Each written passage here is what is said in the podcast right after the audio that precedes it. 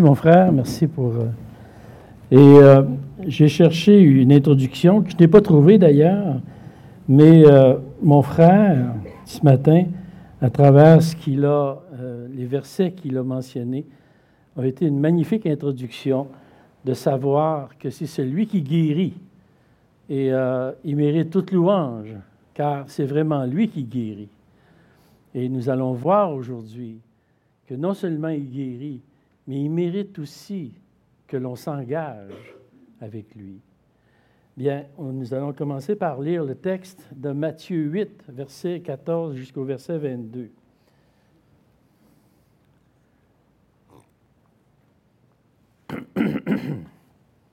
Je ne me suis pas encore débarrassé de mes chats.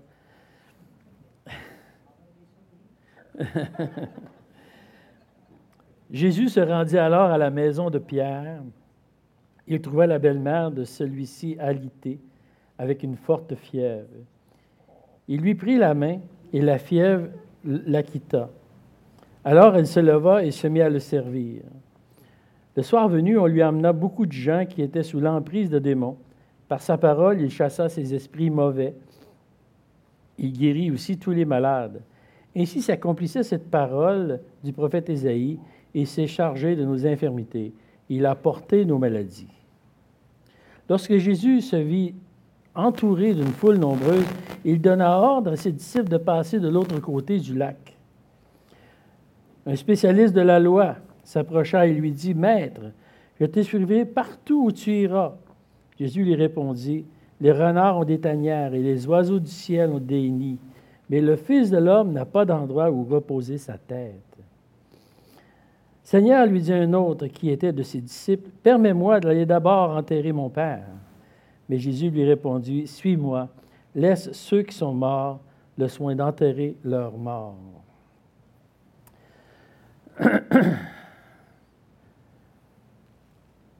Le chemin de, Christ est dans l'accomplissement et dans le respect de ce prophète, le prophète Ésaïe, le texte d'Ésaïe qui dit c'est de nos maladies qu'il s'est chargé, ce de nos souffrances qu'il a pris en lui. Et ce texte-là a été écrit des centaines d'années avant la venue du Seigneur. C'est étonnant de voir comment la Bible euh, se tient d'un couvert à l'autre. Ce que Isaïe a dit, il n'en était probablement pas conscient de ce que c'était pour arriver, mais Christ a accompli.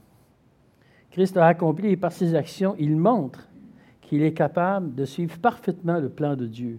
Chaque parole qui a été prononcée est capable d'être exécutée à la perfection. Nous avons vu que Jésus a été vers un lépreux. Il a été vers un païen et son esclave. Il a finalement, aujourd'hui, il guérit une femme. Ben, aujourd'hui. Nous mentionnons qu'aujourd'hui, il guérit une femme. Bien, pour beaucoup de, juifs mâles, ces trois statuts étaient des, gens de classe inférieure. Dans les préjugés juifs de l'époque, être un lépreux, un esclave païen ou une femme était considéré comme des gens inférieurs. Et pourtant, ce sont ces trois personnes que Christ approche. C'est ces ces trois personnes que Dieu s'occupe. Voilà une caractéristique de la personne de Christ, sa miséricorde. Il sait vraiment qui a vraiment besoin. Et même pour celui qui est délaissé et qui est ignoré, il n'est pas ignoré du Seigneur, il n'est pas ignoré de Christ. La raison principale pour laquelle Jésus est venu sur cette terre, c'est pour qu'il voulait donner gloire au Père. Et pour cela, il devait avoir la victoire sur le péché. C'est vraiment ce qui va arriver à sa résurrection. Il y a eu la victoire sur la principale répercussion du péché et la mort. Mais toute sa vie a été caractérisée par cette guerre sans merci contre le péché et les répercussions du péché les maladies de toutes sortes, des esprits mauvais et tout ce qui peut être contenu dans le péché. et Christ, ce qu'il connaît du péché et sa compassion fait en sorte qu'il ne peut pas rester sans rien faire. Il est obligé d'agir. Il ne peut pas rester à rien faire devant le malheur de l'homme. Et il va agir. Il nous montre d'abord que le, texte nous montre qu'il est, est, est venu à des personnes personnellement. Il est venu à des personnes spécifiques. Il y le lépreux, le centenier, le, serviteur du centenier et cette dame-là. Et il est la solution aux besoins spécifiques de chacun. Il est la véritable solution à tous les problèmes de chacun. Et il est capable d'être ce, Dieu personnel-là en nous. Selon les commentaires d'un prédicateur juif, la femme ne se serait pas élevée par, levée par elle-même. C'est le Seigneur qui l'a pris par la main et qui l'a forcée à se lever. Tout vient de lui. Puis elle s'éleva et le servit. On a parlé la semaine passée que le Seigneur a conseillé aux lépreux d'aller, euh, de manifester sa reconnaissance en allant offrir ce qu'il devait offrir. Mais ici, on voit une autre approche de manifester sa reconnaissance, et c'est dans le service pour Dieu. Cette femme que Christ a probablement sauvée de la mort, car il est dit que c'est dans Luc, il est dit que c'est une violente fièvre, une fièvre qui peut amener à la mort. la médecine n'étant pas ce qu'elle est aujourd'hui, une violente fièvre pouvait, vraiment amener à la mort. La personne qui sauve de la mort mérite d'être servie. Le Seigneur méritait d'être servi. Euh, mais qu'est-ce que l'on entend par servir? Qu'est-ce que ça veut dire aujourd'hui, servir? Jésus, comme homme, durant ses 33 années sur terre, avait besoin d'être servi, servi comme un autre homme doit être servi. Et c'est la belle-mère de Pierre pouvait remplir ce besoin. Mais aujourd'hui, qu'est-ce que ça veut dire vraiment servir le Seigneur? Est-ce que le Seigneur a besoin d'un verre d'eau? Est-ce que le Seigneur a besoin d'un lift? Est-ce que le Seigneur a besoin d'un repas? Pas vraiment. Mais qu'est-ce que ça veut dire? Le servir, c'est servir sa cause, servir le royaume. Dans le discours sur la montagne, Jésus nous appelle et nous dit, cherchez premièrement le royaume et la justice de Dieu. Voilà quelle devrait être la priorité de celui qui sert, le royaume et le service de Dieu. Son premier intérêt devrait être l'avancement du royaume de Christ. Pourquoi? Parce que ça a été la priorité de Christ aussi. Et l'aspect le plus visible du royaume aujourd'hui, c'est l'Église. L'Église locale et l'Église universelle. Servir Christ, c'est servir sa fiancée, c'est servir sa future épouse, c'est servir l'Église. L'Église, le Seigneur dira lui-même dans Matthieu 25, Vraiment, je vous l'assure, chaque fois que vous avez fait cela à l'un de ces plus petits de mes frères, c'est à moi que vous l'avez fait. Dans quelques semaines, nous allons terminer une mini-série de l'Église.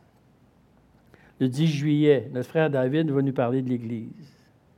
Et on devrait voir l'importance de bien comprendre quelle est notre place et notre fonction dans cette Église.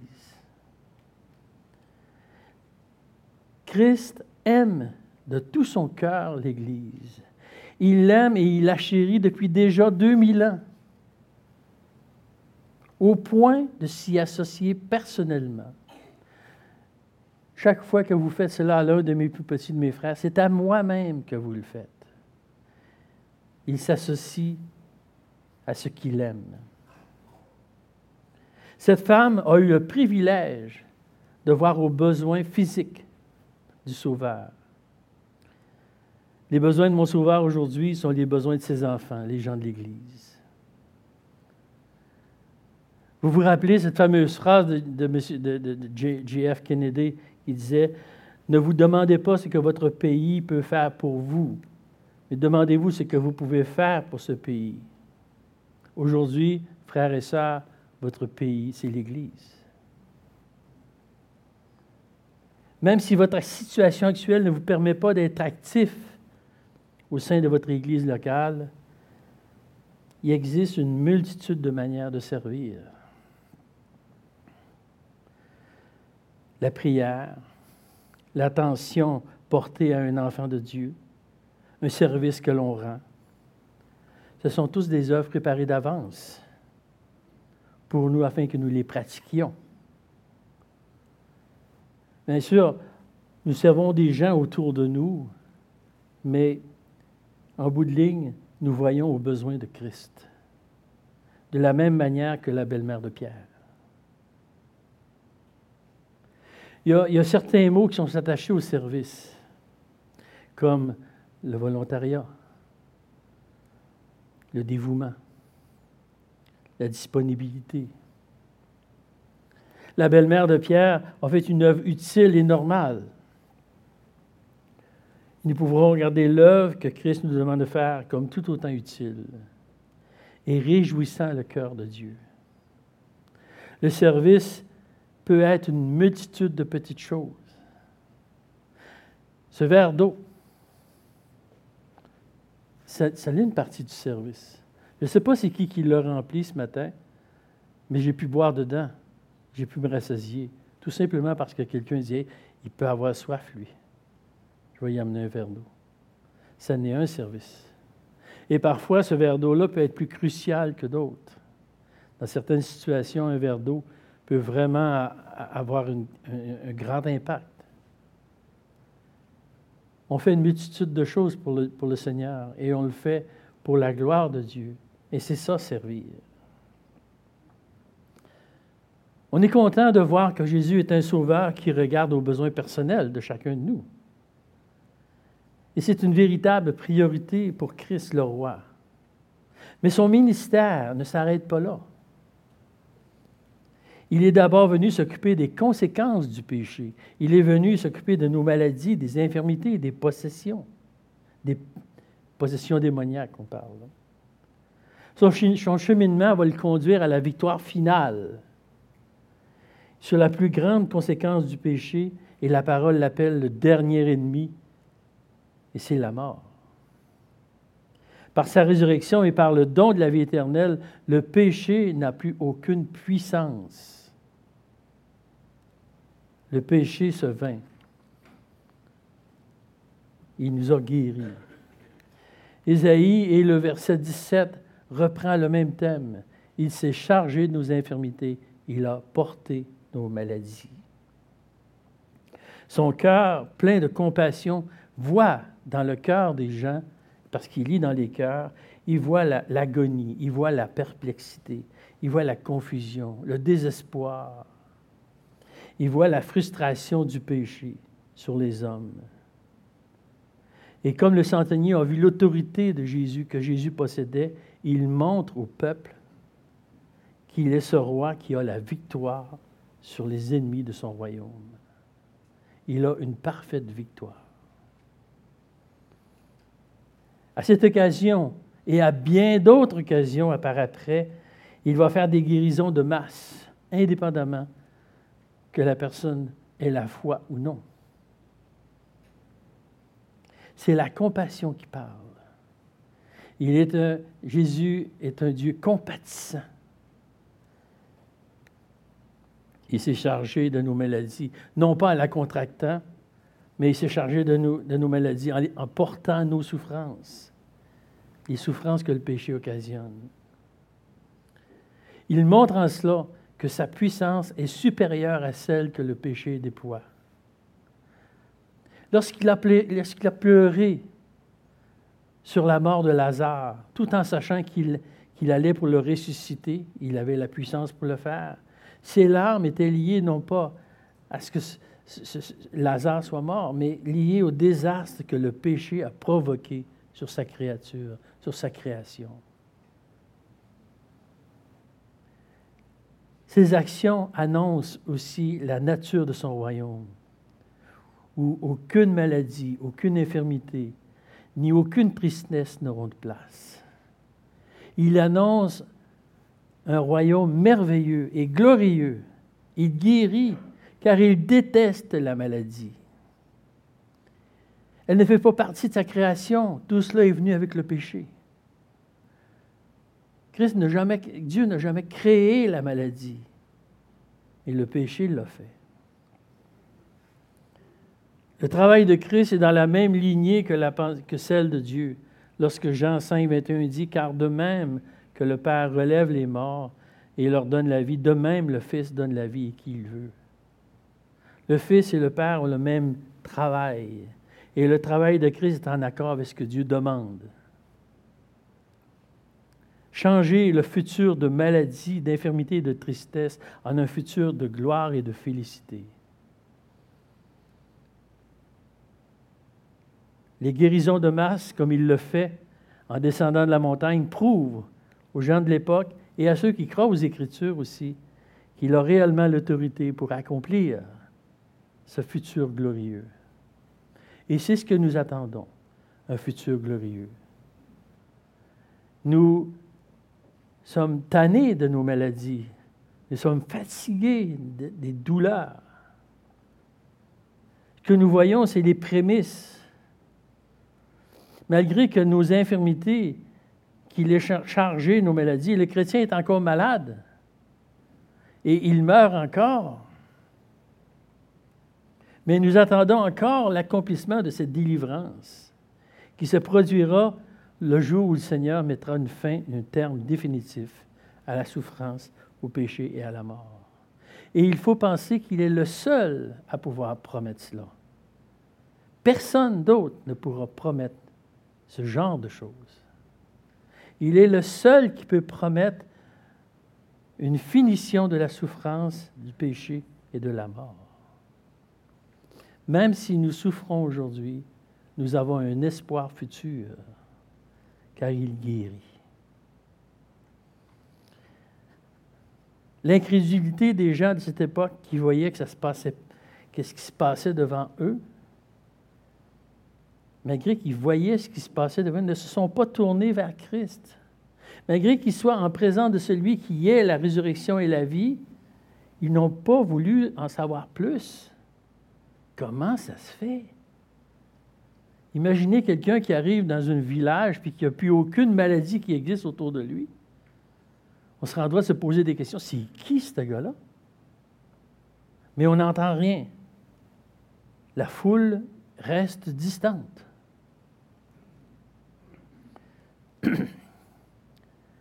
L'Esprit a bien éclairé Jean lorsqu'il a dit qu'il est venu chez les siens et les siens ne l'ont pas reçu malgré tout. Jésus jugeait bien lorsqu'il parlait de la dureté de leur cœur. Je disais la semaine passée que le péché déforme, mais le péché rend aussi aveugle devant la réalité de Dieu. Le péché aveugle. Ce qui était vrai au temps de Christ est aussi vrai encore aujourd'hui. C'est encore aussi difficile de, faire comprendre aux gens à quelque part que Christ est la solution de leurs problèmes. Le texte de Matthieu, dans le verset, verset 18 à 22, lorsque, Jésus se vit entouré d'une foule nombreuse, il donne l'ordre à ses disciples de passer de l'autre côté du lac.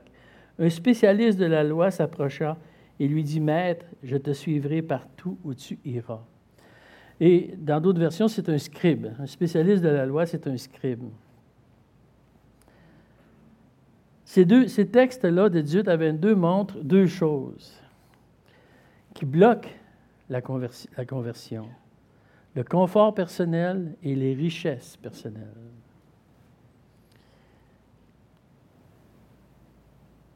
La source du péché, le moi. Le moi me, le je, le moi. Je l'avais mentionné il y a quelques semaines, le péché, c'est fondamentalement de l'égoïsme. Et j'avais fait la version anglaise en disant The sin is a selfish. Parce qu'originalement, nous n'avons pas été créés, nous avons été créés pour l'autre. À la création, nous avons été créés pour l'autre, non pas pour prendre soin de nous, mais pour prendre soin de l'autre. L'autre étant Dieu, l'autre étant notre prochain. Et originalement, c'est ce que Dieu demande, de prendre soin de l'autre. Naturellement, le péché a tout faussé. Et de chercher notre confort, de rechercher notre richesse personnelle vient à la rencontre, à l'encontre de ce que Dieu veut que nous soyons. C'est étonnant, que ce soit un scribe qui lance cette phrase Maître, je te suivrai partout où tu iras. Belle déclaration. Wow! Les scribes, c'est des gens qui ont une autorité quant, à la loi juive et sont associés aux pharisiens. Ils sont foncièrement loyaux envers le système de tradition juive. Habituellement, ils sont réticents à suivre un enseignant qui ne vient pas d'une école rabbinique et qui, qui, en plus, qui dénonce les traditions sacro-saintes. Les disciples devaient être absolument étonnés d'entendre un scribe dire ça. Ah, oh! Mais Jésus, qui sait plus que tout autre que belle déclaration ne signifie pas nécessairement un engagement sincère.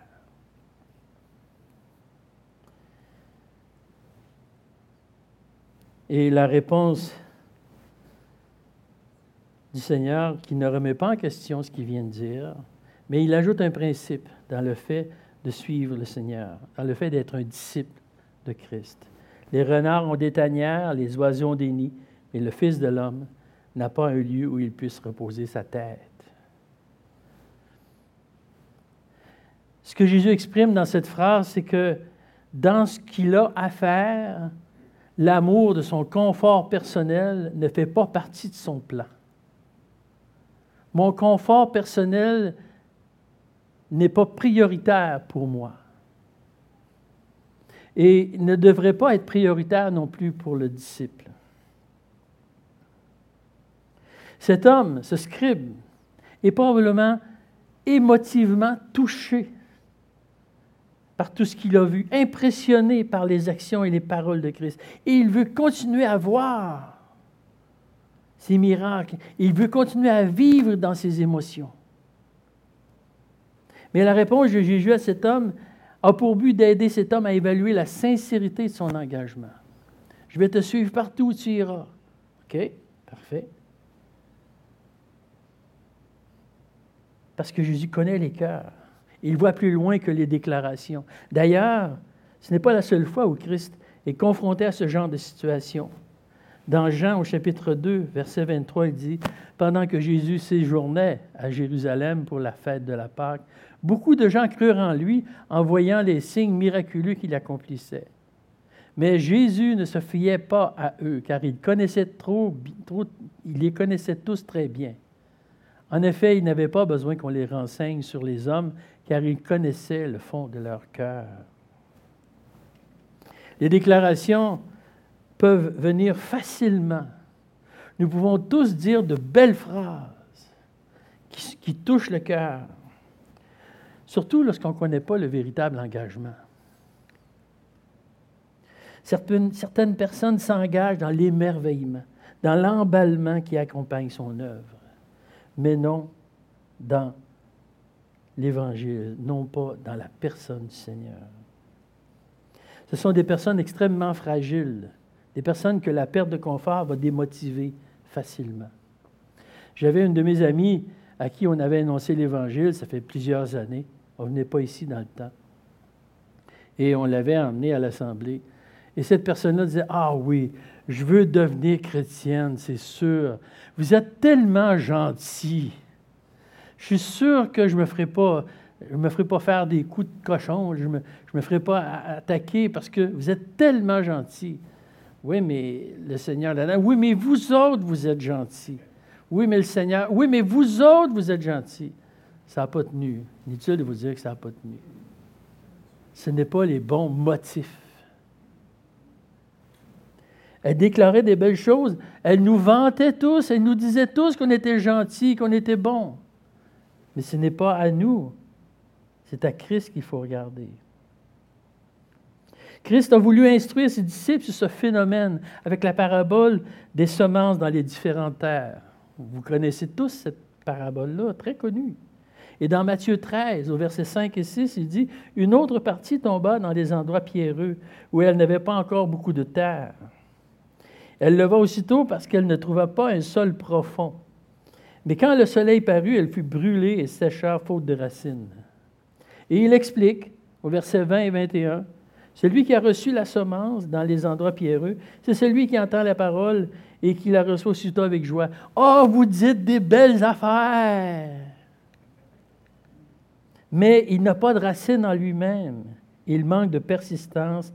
Et dès qu'il survient une tribulation ou une persécution à cause de la parole, il trouve une occasion de chuter. S'attacher à la mauvaise personne s'attacher à l'Église plus qu'au Seigneur, s'attacher aux gens de l'Église plus qu'au Seigneur. C'est sûr que les gens de l'Église vont être décevants. Je suis décevant. Nous sommes tous décevants, pas Christ.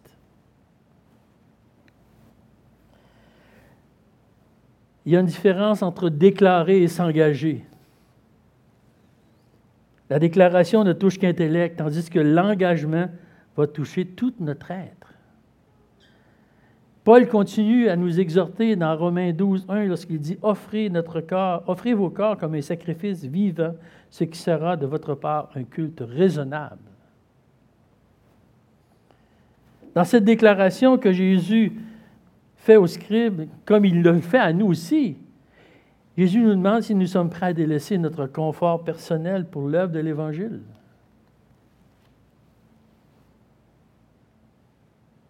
Un autre disciple demande une chose qui nous semble légitime à première vue.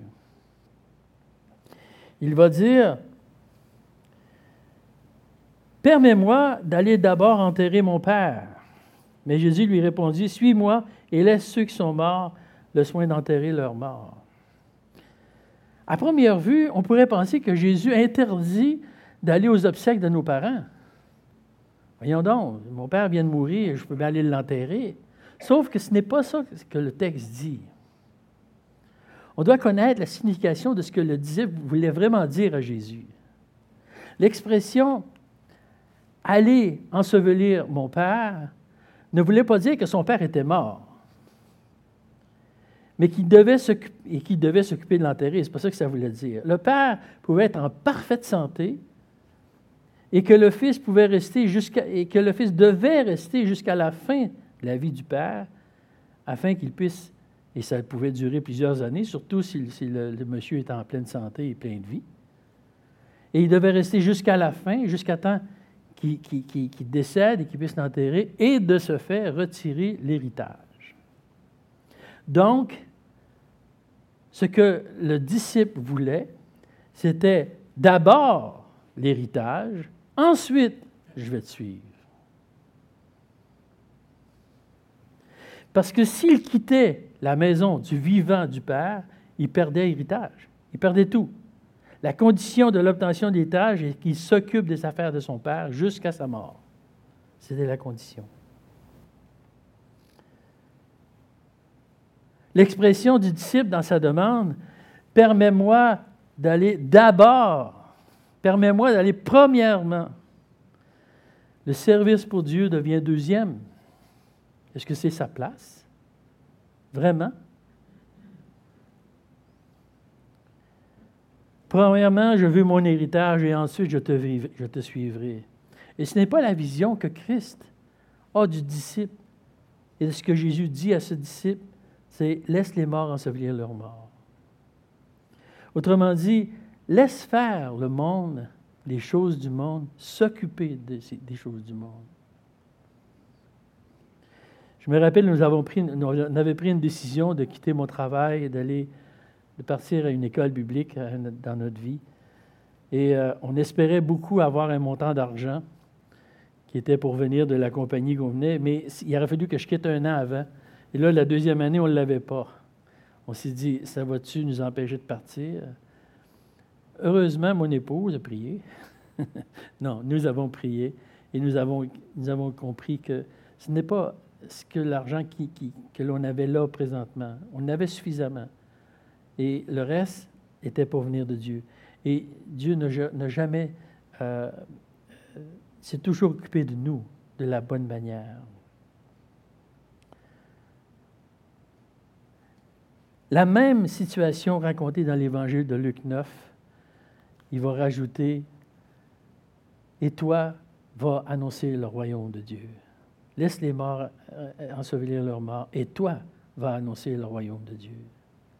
C'était, c'est d'abord l'engagement, l'annonce du royaume de Dieu. Voilà ce qui définit un disciple. Voilà ce, ce que fait un disciple. Dans ma vie, comme dans la vôtre, il est important de regarder et d'évaluer où sont nos priorités. Et de faire que ces priorités ne soient pas seulement que dans notre cerveau, mais qu'elles soient aussi dans notre obéissance. Qu'est-ce qui est prioritaire dans ma vie? Que les morts, que j'aille ensevelir mon père, que j'aille un héritage, que je fasse de l'argent, ou que je puisse annoncer le royaume de Dieu. Christ veut enlever les barrières qui empêchent de le suivre. Le disciple va subir toutes sortes de pressions, toutes sortes de conseils qui s'opposent à l'engagement. Mais il va toujours rester que l'engagement ne dépend que du disciple. Personne ne pourra blâmer les autres pour un manque d'engagement pour la cause de Christ. Encore dans Luc, 9, il nous dit, il dit aux disciples, demande Permets-moi d'aller d'abord prendre congé de ma maison. Et Jésus lui répondit Quiconque met la main à la charrue, regarde en arrière, n'est pas propre au royaume de Dieu. Le Seigneur nous dit que l'engagement tient la première place dans le service pour Dieu.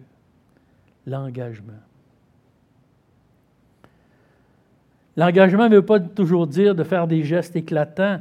On n'est pas tous des Billy Graham. On n'est pas tous des John MacArthur. Il existe des gens qui vont s'engager dans des œuvres très remarquées, très explosives. Mais d'autres sont tout aussi fidèles qui vont vers des œuvres plus discrètes, plus effacées, mais tous aussi engagés dans la recherche de la volonté de Dieu, avec la capacité qu'ils ont, que Dieu leur a donnée. Je comprends qu'on ne peut pas avoir un line-up ici dans, de prédicateurs qui se suivent, qui, on n'a pas ça ici. Et je ne crois pas que ce soit la bonne chose. Mais certainement, il y a beaucoup de cœurs qui prient. Je sais qu'il y, a des gens qui prient pour moi actuellement. Et c'est un ministère. Nous avons tous la responsabilité d'être des témoins pour Dieu. Bien sûr, en présence des hommes, mais aussi lorsqu'il n'y a que mon cœur et Dieu. Nous pouvons être un témoin pour Dieu lorsque je vis seul avec Dieu. Et c'est important. J'écoutais l'histoire de quelqu'un qui a quelque part, été seul devant prendre une décision, seul avec Dieu, était seul dans sa chambre. Elle devait prendre une décision, être honnête ou être malhonnête. Elle a dit, je suis un témoin pour Dieu. Mais il y a juste Dieu. Si je fais la chose malhonnête, personne ne va le savoir. Mais je suis un témoin pour Dieu. Et je vais agir pour Dieu. Et ce que le Seigneur nous dit, frères et sœurs, soyons engagés. Soyons engagés dans la volonté de Dieu. On n'entend plus parler de ces hommes. La parole ne les mentionne plus. Pour citer William McDonald, il nous dit Ces hommes ont abandonné Christ pour se tailler une place confortable dans le monde et pour passer le reste de leur vie à embrasser l'inférieur.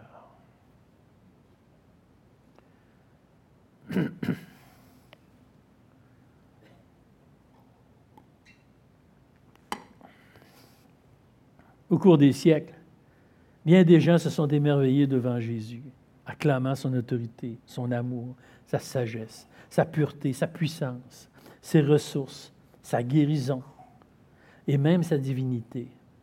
Mais ils ne se sont pas donnés à lui. Et la conclusion. Comment, Seigneur, puis-je me donner à toi aujourd'hui dans cette journée?